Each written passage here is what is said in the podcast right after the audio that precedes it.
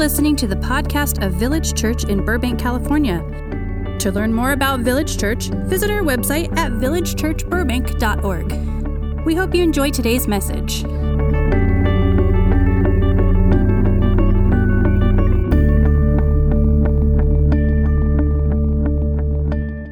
Good to be here and see all of you here uh, this morning. I'm excited to preach today and excited to uh, join together after our service for uh, some great conversation uh, around this topic of how we can serve our community, but that'll be coming up later. But my uh, title of my sermon this morning, as you can see on the screen, is A Becoming People. I actually stole this from uh, Pastor Wade's le- letterhead from his old church in Simi Valley he showed me their, their slogan was a becoming people. And I said, that's my next sermon title right there. Um, I've been preaching on this, this, this idea of becoming. You know, a few weeks ago, we, we, we talked about becoming Christian. And we contrasted that idea of becoming Christian with the concept of becoming a Christian. How many of you know there's a difference between becoming a Christian and becoming Christian?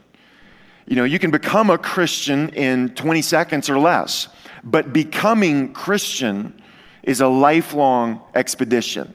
And that's what we talked about. And that's really what Jesus is calling to when he says, Follow me. And then uh, in my last sermon, the title was The Journey of Becoming. And we talked about how when Jesus calls us to follow him, he has a particular becoming in mind for each one of us. And it's very important that we understand in this post industrial consumeristic age that we live in that disciples are not mass produced. Disciples are handcrafted one at a time. And so that was the focus. Well, today we're going to talk about being a becoming people.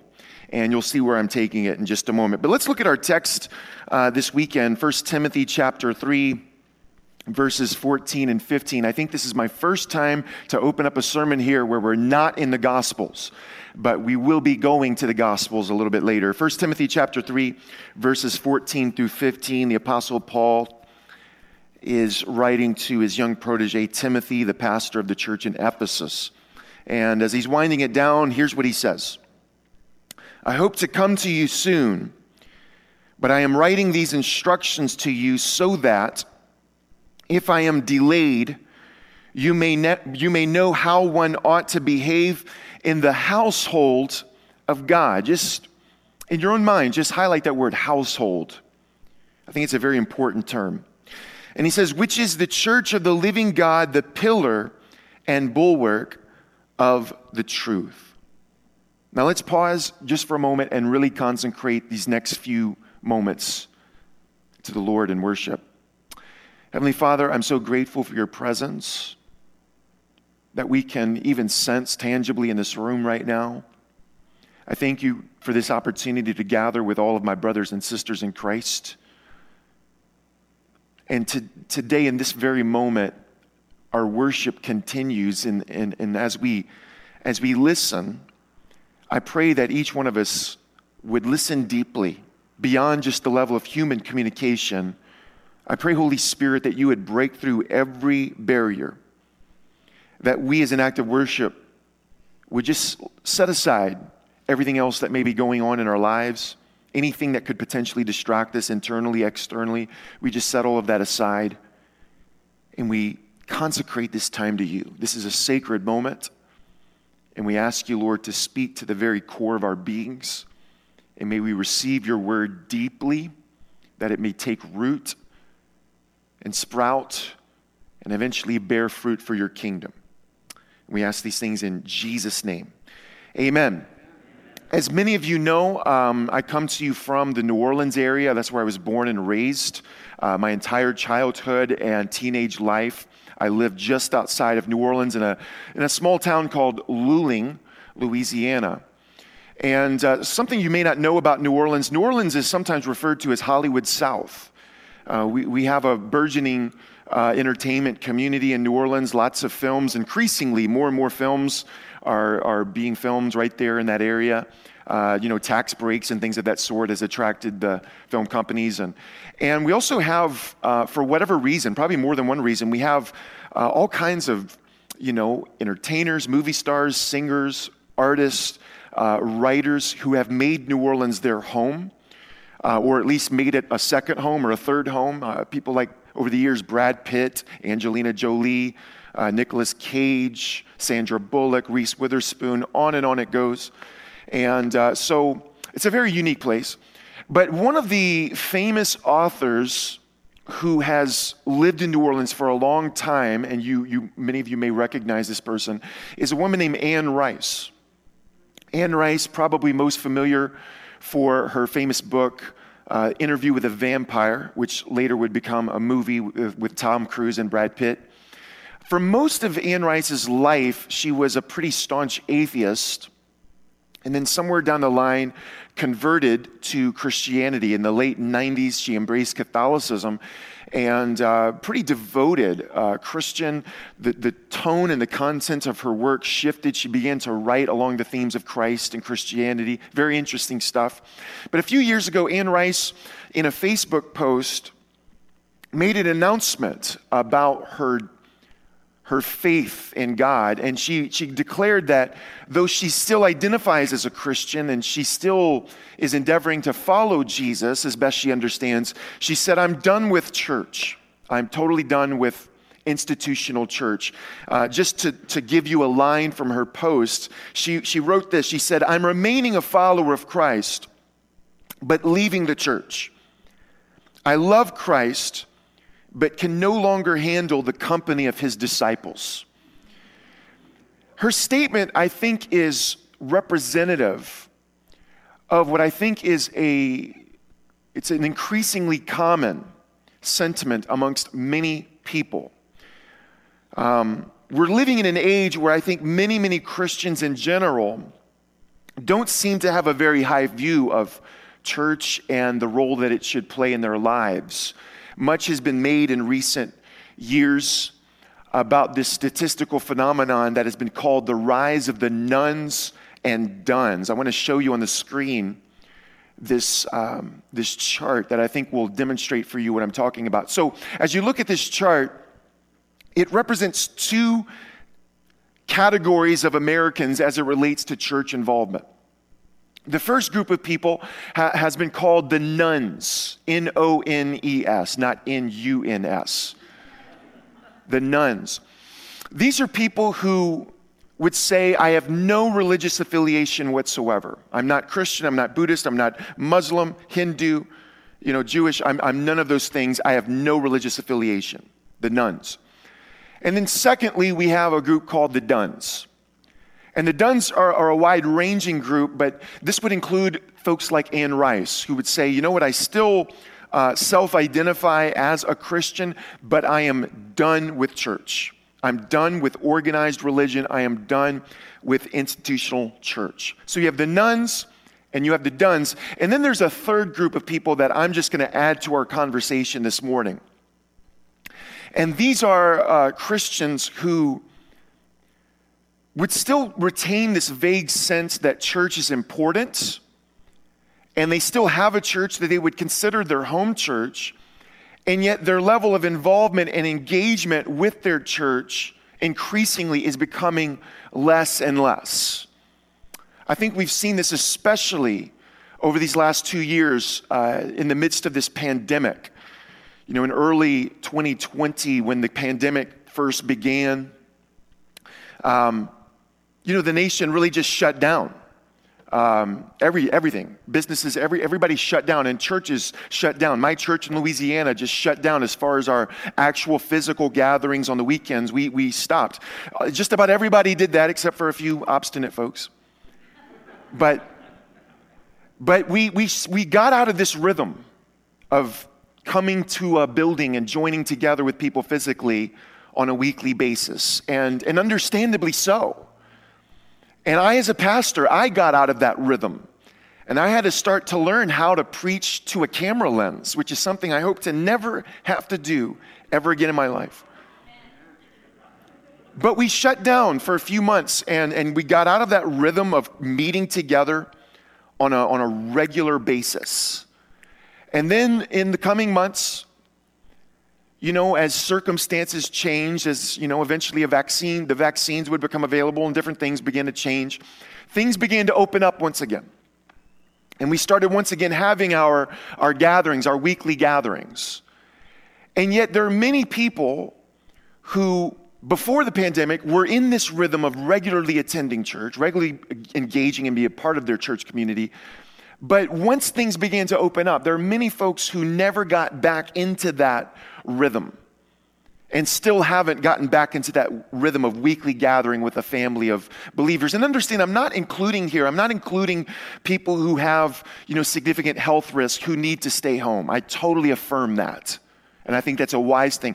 I'm talking about those folks who, who otherwise would be happy to go to a baseball game or or the supermarket or anywhere else, but for whatever reason, they just haven't gotten back into that rhythm of being a part of a, a church family on a, on a weekly and even daily uh, process, uh, uh, rhythm.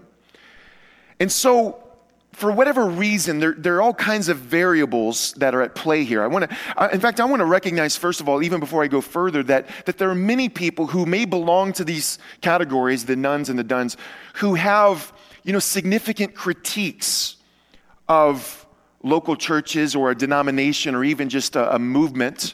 And they have some critique. And some of these critiques, let me just say, are very actually on target and very profound. And I want to first acknowledge that. And then there's, there are people who have experienced, let's face it, severe hurt in local churches. They've experienced abuse in a local church.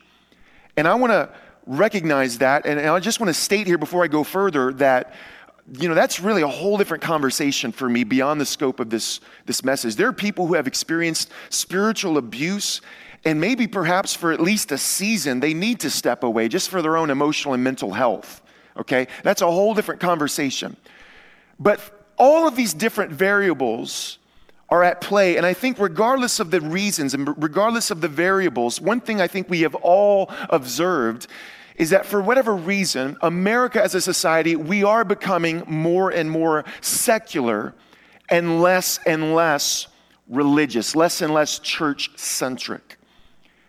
Unless you think this is not altogether a negative thing, think again.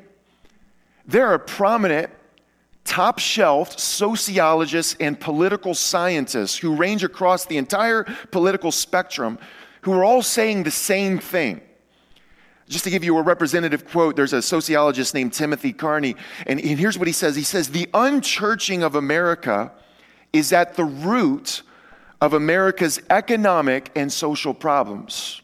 I think what he means is the less that we gather together regularly with a local body of people, whether it's in a church or elsewhere, the less we gather together like this as a local community, the more individualistic we become in our life and in the way we think, therefore, the less concerned we become with the common good. So, what I want to do this morning is I want to show you that God's design in this world is to build his people through the body of Christ that takes place in local communities, in actual, ordinary local churches just like this one. One of the things that we've been hitting hard these last few weeks because it's so foundational and so important, we've got to understand God's dream, God's vision, God's mission, what God's up to right now is not just simply to save disembodied souls for the afterlife in the future some, somewhere. No, God's got a mission and a vision for what the world can and should be like right now. Pastor Wade preached last week about the kingdom of God and how the kingdom of God's already been ushered in upon the death, resurrection, and ascension of Christ. The kingdom of God has already been inaugurated in the world. And God's kingdom is growing and it's expanding. So we've got to understand God has a vision for human life and society right here and right now. And our role is we need to come under the reign of Christ and learn how to embrace, perceive, and carry out God's agenda in the world. But what I want to speak to you about this morning is that the epicenter for God's vision in the world is the local church. God's vision is not confined to the local church, but the local church, village church, and churches like ours, we are at the center of God's work in the world today. Amen? I want to give you a quote from Cyprian, one of the early church fathers, Cyprian of Carthage. Look at what he writes. He, he had some very strong thoughts here. Cyprian says, he can, he can no longer have God for his father who has not the church for his mother. He who gathers elsewhere than in the church scatters the church of Christ. Christianity isn't simply meant to be believed, it's meant to be lived, shared, eaten, spoken, and enacted in the presence of other people. Cyprian also said, he said a very provocative statement one Christian is no Christian at all. No matter how hard I try, I cannot be a Christian on my own. It's an oxymoron. I need a community. I need a, I need a church of people who are hiking the Jesus way with me. Let me state it like this To be a Christian is to be in Christ. To be in Christ is to be part of the body of Christ. To be a part of the body of Christ is to be a part of an actual, ordinary, local church family, just like this one where every single weekend I show up and I'm a part of it and I engage in a local church and a local body of believers. There's a whole lot more to Christianity than just that. I understand that. There's a whole lot more to the Christian faith than just simply being a part of a local church. But listen, it's never less than that. And one of the things we got to be very careful about, especially as we start getting into the Beatitudes and the Sermon on the Mount over the next few months, we're going to see very clearly that Jesus was very subversive. I'm going to do my best to be as faithful to the, the unvarnished Jesus as I can. And it may get me in trouble with folks, but I came here to be faithful to Jesus. That's all I care about. And I think what we're going to see in Jesus' vision for the world, Jesus was deeply subversive, deeply counterintuitive, deeply countercultural. I mean, there's a reason why the Pharisees, the Sadducees, the Herodians, the Romans all wanted this man dead.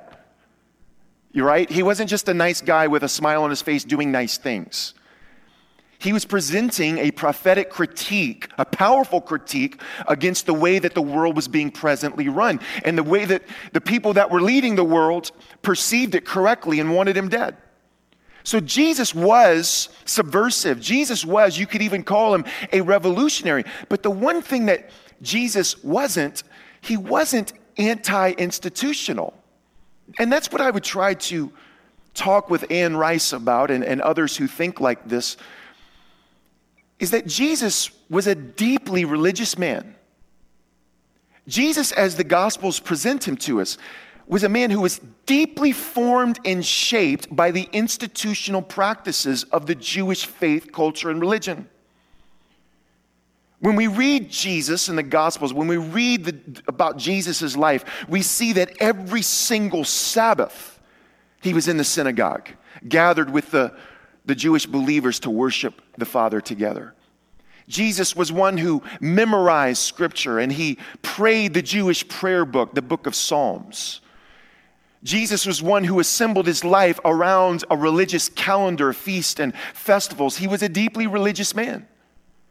And so, if you and I are interested in following Jesus, we're going to end up following him into sacred buildings, just like this one, filled with lots of sinners sometimes rather conspicuous sinners. But that never seemed to bother Jesus. So we've got to be very careful about a mentality that says, I want Jesus, but I don't want Jesus' church. I want Jesus, I want the head, but I don't want the body. I want Jesus, but I don't want his friends. I, I want to have my own version of Christian spirituality without getting enmeshed in institutional church.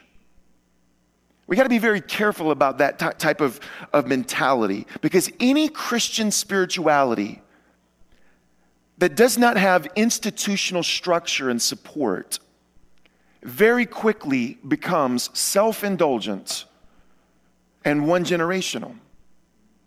I'm just going to tell you what I've observed in my life. I, I'm not saying this is a rule, there may be a few exceptions, but I'm going to tell you what I've seen over and over again in my life is that if we adopt this mindset that says, I love Jesus, I want to follow Jesus, but I'm done with church. I'm going to do my own, I'm going to have my own private spirituality with Jesus. Your children might become Christians, but your grandchildren won't be. Let me explain what I mean. I want to show you a picture on the screen. This picture that you're looking at, this little church, this is the church I grew up in. I spent my entire childhood and teenage life in this building. And, and as we look at this picture, I want to I want to talk about this church for a moment. This church originally was called Boutte Assembly of God in Little Boutte, Louisiana. That, that word is spelled B O U T T E, just in case you're wondering.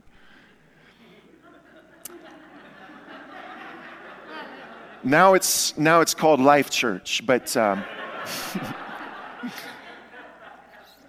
but this church was in the 1950s, it was planted by a group of four couples who all traveled south from South Arkansas, and they all settled in a brand new town called Luling, Louisiana.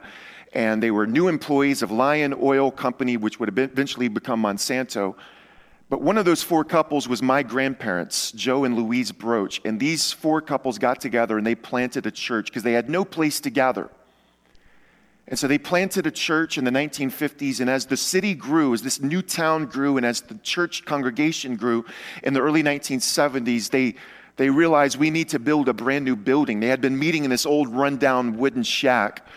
And yet they had this property next door on Highway 90. And so they pulled together their resources and they built this building for something like $25,000. And they built this building. And this is where my mom was raised in church. She spent her whole life in this church. It's where my grandparents went to church for 60, 70 years. My great grandmother, I can show you where my great grandmother sat. And this is where I was raised my entire childhood. And, and listen, when I look at this picture, everywhere I look, I have memories. I can remember moments. I can remember places in this room where I had profound spiritual encounters with the Lord.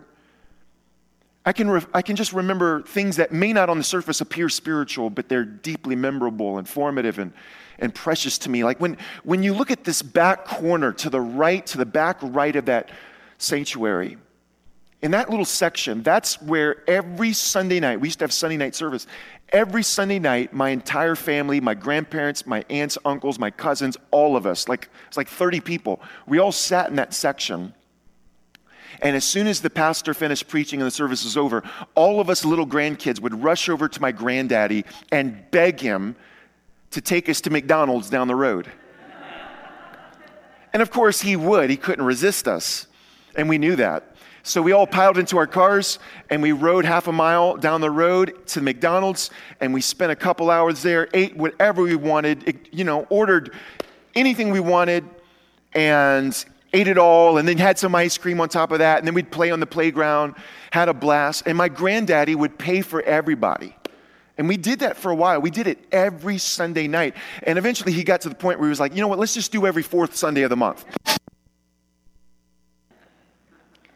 But I look at this picture, I look at this room, and I can show you all around this room just memories. Like where this little girl is standing there. I don't know any of these people. I haven't been in this church for years. I, After I graduated from high school, I never, I moved away. But where this little girl is standing, that's where my little baby brother Darren was dedicated as a baby. I remember standing there. I was eight years old, and little Darren was dedicated, and now he's 32 years old. I look at this church platform, that's where my grandmother, Louise, played the organ every single week. This is where my Aunt Nancy played the piano every single week. That's where I learned how to play the bass guitar. I learned, I got a bass guitar for Christmas, and I was in church playing two weeks later. And that's how I learned on the job. On that platform is where I sang in church for the very first time, four years old. I can remember singing a duet with my mother. I remember the song, The King of Who I Am was the name of it. On that platform is where I preached my very first sermon, 13 years old, ripe old age, I still have the cassette tape, the recording of that sermon. Can't bear to listen to it, it's de- depressing. And then two years ago, that's, that's the platform where I stood and preached the funeral for my grandmother. The same woman who was part of that group that planted this very church and built this building. See, this building that you're looking at is not just another building to me, it's a sacred place. It's a sacred building that has collected stories for many years, not just mine, but, but for so many people. I, I've heard this statement all my life. I've heard people say things like, you know, the church is not a building, the church is the people. I've heard that, especially in the pandemic. The church is not a building, the church is the people. I know what people mean when they say that. And there's a sense in which I agree. I understand what they mean. But buildings collect stories. Like this building right here that you're sitting in. For so many of you who have been a part of Village Church for a while, for years, some of you decades, this is not for you just another building in Burbank. This is a sacred place. And all around this room, you have precious memories. You can remember the faces and the names of people who, who went before you, the patriarchs and matriarchs of this church, and, and where they sat in this room. And you can remember places in this auditorium where you have had powerful times with God and prayer and worship. You can remember looking up at this platform and, and hearing a certain sermon, a certain word that was given that just deeply resonated with you that you've never forgotten. Some of you were baptized on this stage. All around this room, there are stories that belong to so many people. But you see, long before we got here, somebody had a vision to plant this church. And there were people who sacrificed and pulled together their resources to build a building here. Some people built it with their own hands. And so we're all products of this received faith. I want to show you this verse in 2 Timothy chapter 1. And Paul's writing to Timothy, he says, I am reminded of your sincere faith, which first lived in your grandmother, Lois, and in your mother, Eunice, and I am persuaded now lives in you. You know, another one of these common cliche statements I've heard throughout my life that I don't fully resonate with. I've heard people say things like this God has no grandchildren. Have you ever heard somebody say something like that? God has no grandchildren. And I, again, I understand what people mean when they say that. What they mean is that each one of us, we need to have our own walk with Jesus. We need to have our own personal relationship with Jesus. Totally get it, totally agree with that. But I think what we can lose in the midst of that sentiment is the reality that Christianity is indeed a received faith. I didn't become a Christian out of thin air. And I don't get to just make it up however I want. This is a faith that has been faithfully preserved and handed down to me from generations of people. In my case, my great grandmother, my grandmother, and my parents. And even if you're here and, and you are the first person in your family to walk with Jesus, somebody handed this thing to you. From the very beginning, the very first eyewitnesses of the resurrection preserved this story, preserved this movement, handed it to others who handed it to the next generation and the next generation and the next generation on down the line for 2,000 years. And you and I are the recipients of this precious faith that's been handed to us and preserved all these many years. The only way to pass on a faith to our children's children, listen to me carefully, is to, among other things, raise them in habits practices, rituals, and beliefs of that faith, all within the context of a church family and exemplified in a life that reflects that these things are of first importance.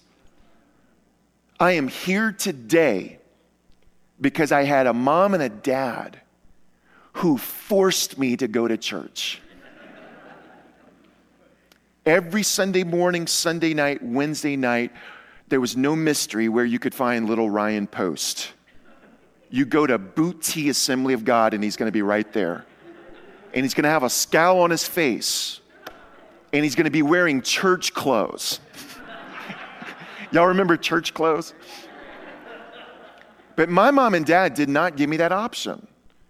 They just figured, you know what? If we're going to make him go to school every day, of course we're going to make him go to church and be a part of a church family. And not only that, but my church family was multi generational. And when I was little, when I was a teenager, I didn't always appreciate that. I always felt like, why don't we just go to a trendy church? Everybody's young, everybody's hip, everybody's it's cutting edge. And I didn't appreciate what it meant to be in a multi generational church. As a little boy, I needed to see what it looked like for grandpas and grandmas to be worshiping God with their grandchildren and their kids. I needed to see that. I needed to be a part of that. I needed to know what does it look like for a grandfather to worship Jesus. And so when I even though I resented it as a little kid, now when I look back, I'm so grateful that I was part of a church family growing up, and it was an integral part of who I was as a little boy, because I guarantee you I would not be on this platform today. It was exemplified for me. This is essential, this is important. Now, what is a church? I want to I want to talk about this for just a moment. What is a church? What constitutes a church? When I was in Bible college, I had a friend of mine that uh, we did music together. We would sometimes play together for chapel services at Southeastern. And I've stayed connected with him over the years. And recently on Twitter, I saw my friend had posted something and he said, You know, I'm still a Christian. I'm still following Jesus, but I'm done with church. I'm just not, I'm not, I'm not part of organized religion, institutional church. I'm done with that. He said, I have a group of friends. There's a few friends of mine. We gather together regularly. We study the Bible. We pray. We encourage each other. And he said, That's church for me. That's my church experience. So I want to explore this topic with you. What constitutes a church? From a New Testament perspective. And so we're going to do some Bible and theology this morning, okay? So I want you to put on your thinking caps with me today. Nobody did it. Put on your thinking caps with me, all right? All right, we're in kids' ministry today. No. Um, and, and I want you to follow along with me. We're, we're going to, even if you think you know what I'm going to be sharing, just kind of pay attention closely because these are going to be very important statements I'm going to make. The word church in the New Testament is translated from the Greek word ecclesia. Everybody say ecclesia or sometimes people pronounce it ecclesia, but to me, ecclesia is easier to say. The word ecclesia predates Christianity by hundreds of years. And originally, ecclesia was not even a religious term. It was actually, believe it or not, it belonged to the world of politics. An ecclesia happened anytime a Greek polis, a Greek city state, had an official assembly of the citizens. So, when all of the citizens of that city state would gather together to have an official political assembly, that's what an ecclesia was. It may surprise you to know that the word ecclesia is also found in what you and I call the Old Testament. Now, that might, some of you are thinking, well, wait a second, the Old Testament, those, those are Hebrew scriptures. They, they were they were written in Hebrew. How can a Greek word be found in the Hebrew scriptures? Very astute observation on your part.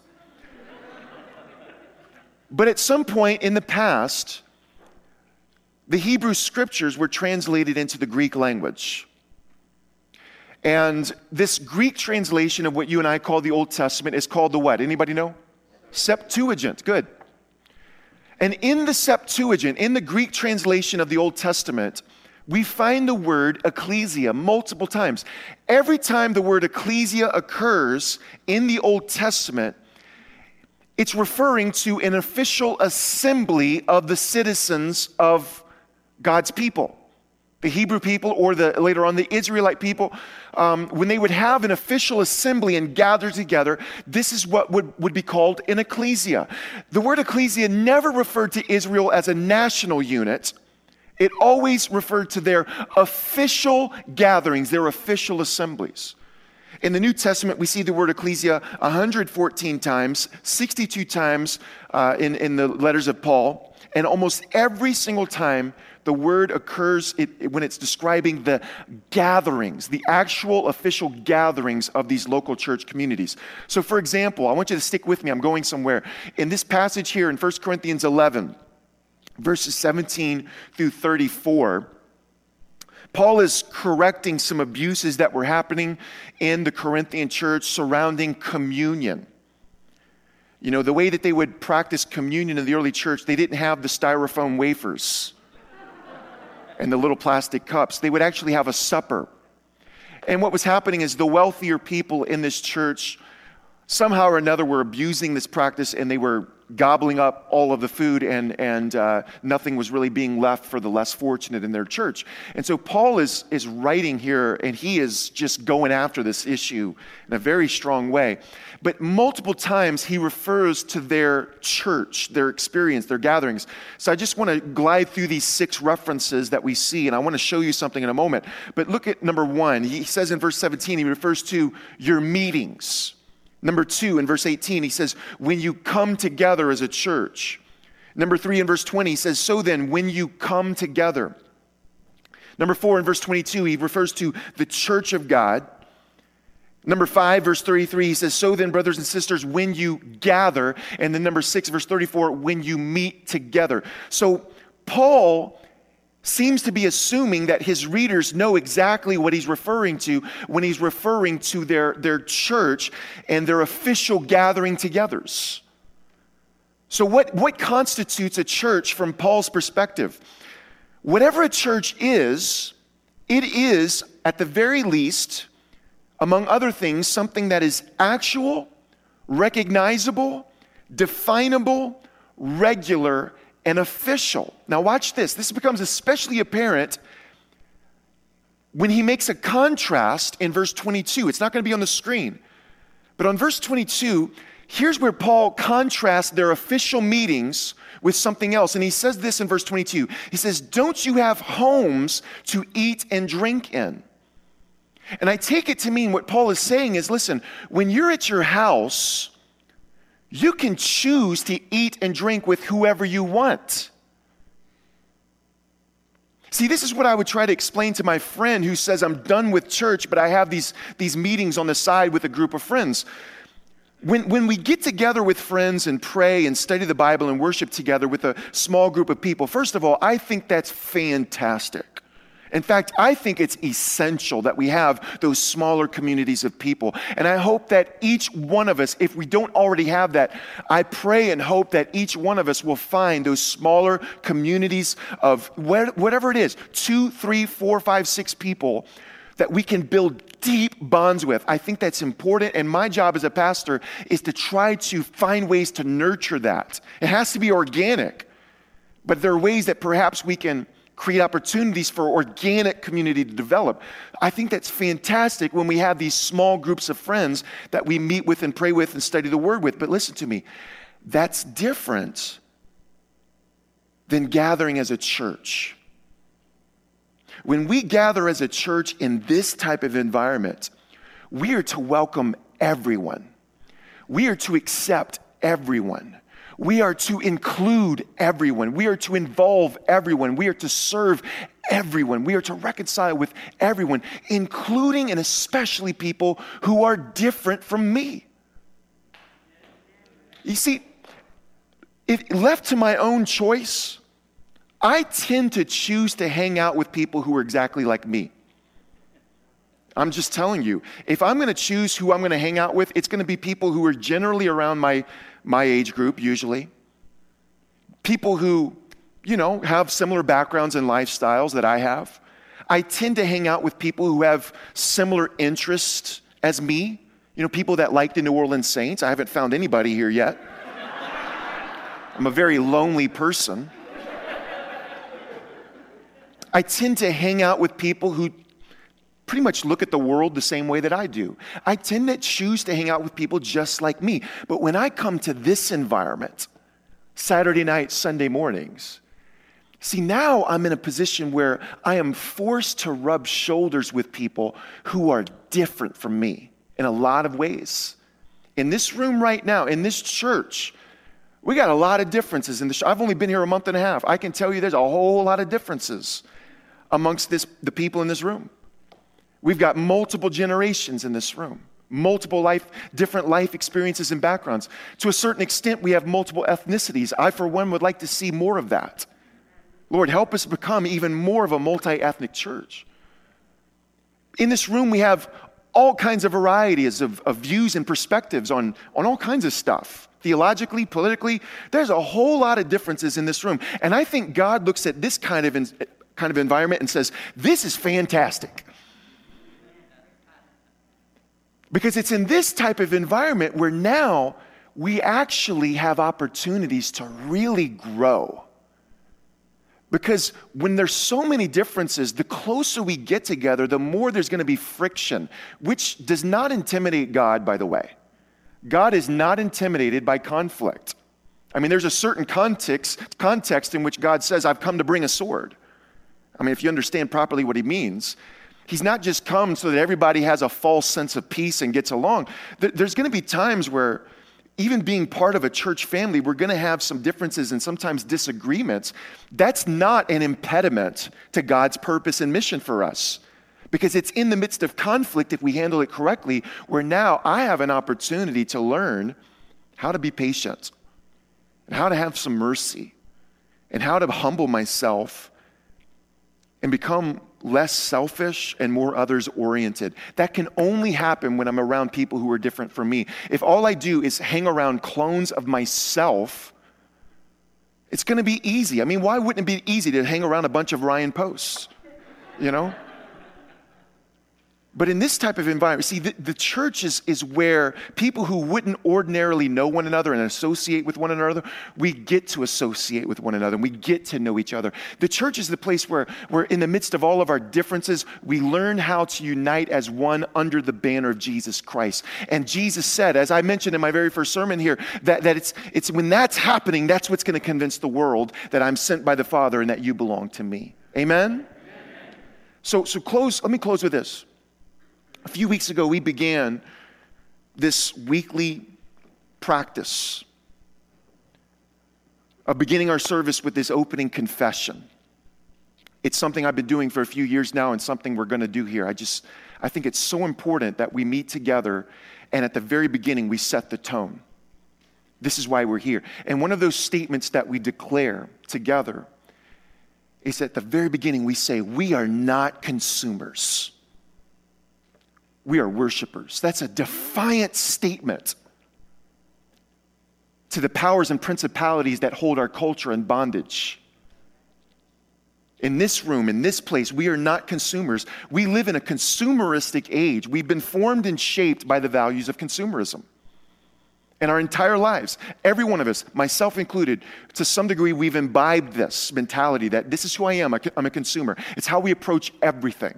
It's how we approach everything life at home, life at work, uh, what we buy, where we eat for lunch, how we, how we get entertained. Everything we do, we think like consumers. And what's, what we got to be very careful about, it's very easy for us to take that consumer mentality and bring it into our church experience. And we start thinking this way. We start thinking, how can this church meet my needs?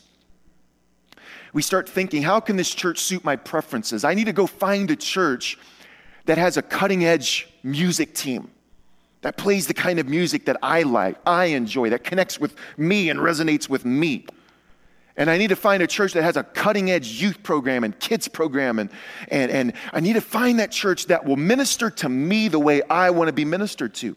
It sounds, it makes sense in our culture, it does. But I'm telling you, it is totally antithetical to the call of Christ who says, Deny yourselves. Take up your cross and follow me. We, we never think this way about our families. Think about that. Like in three months, we're about to have what is my favorite holiday Thanksgiving. I love Thanksgiving. Christmas is wonderful, but Thanksgiving is my favorite holiday. And imagine, imagine somebody saying something like this. Imagine somebody who says, Well, you know, last year I had Thanksgiving meal with my family, and it just, man, it did not turn out the way I wanted. You know, I, the turkey was not seasoned enough, you know, and, and it was overcooked. And once again, we had green bean casserole, that mushroom cream stuff. Who likes who likes green bean casserole?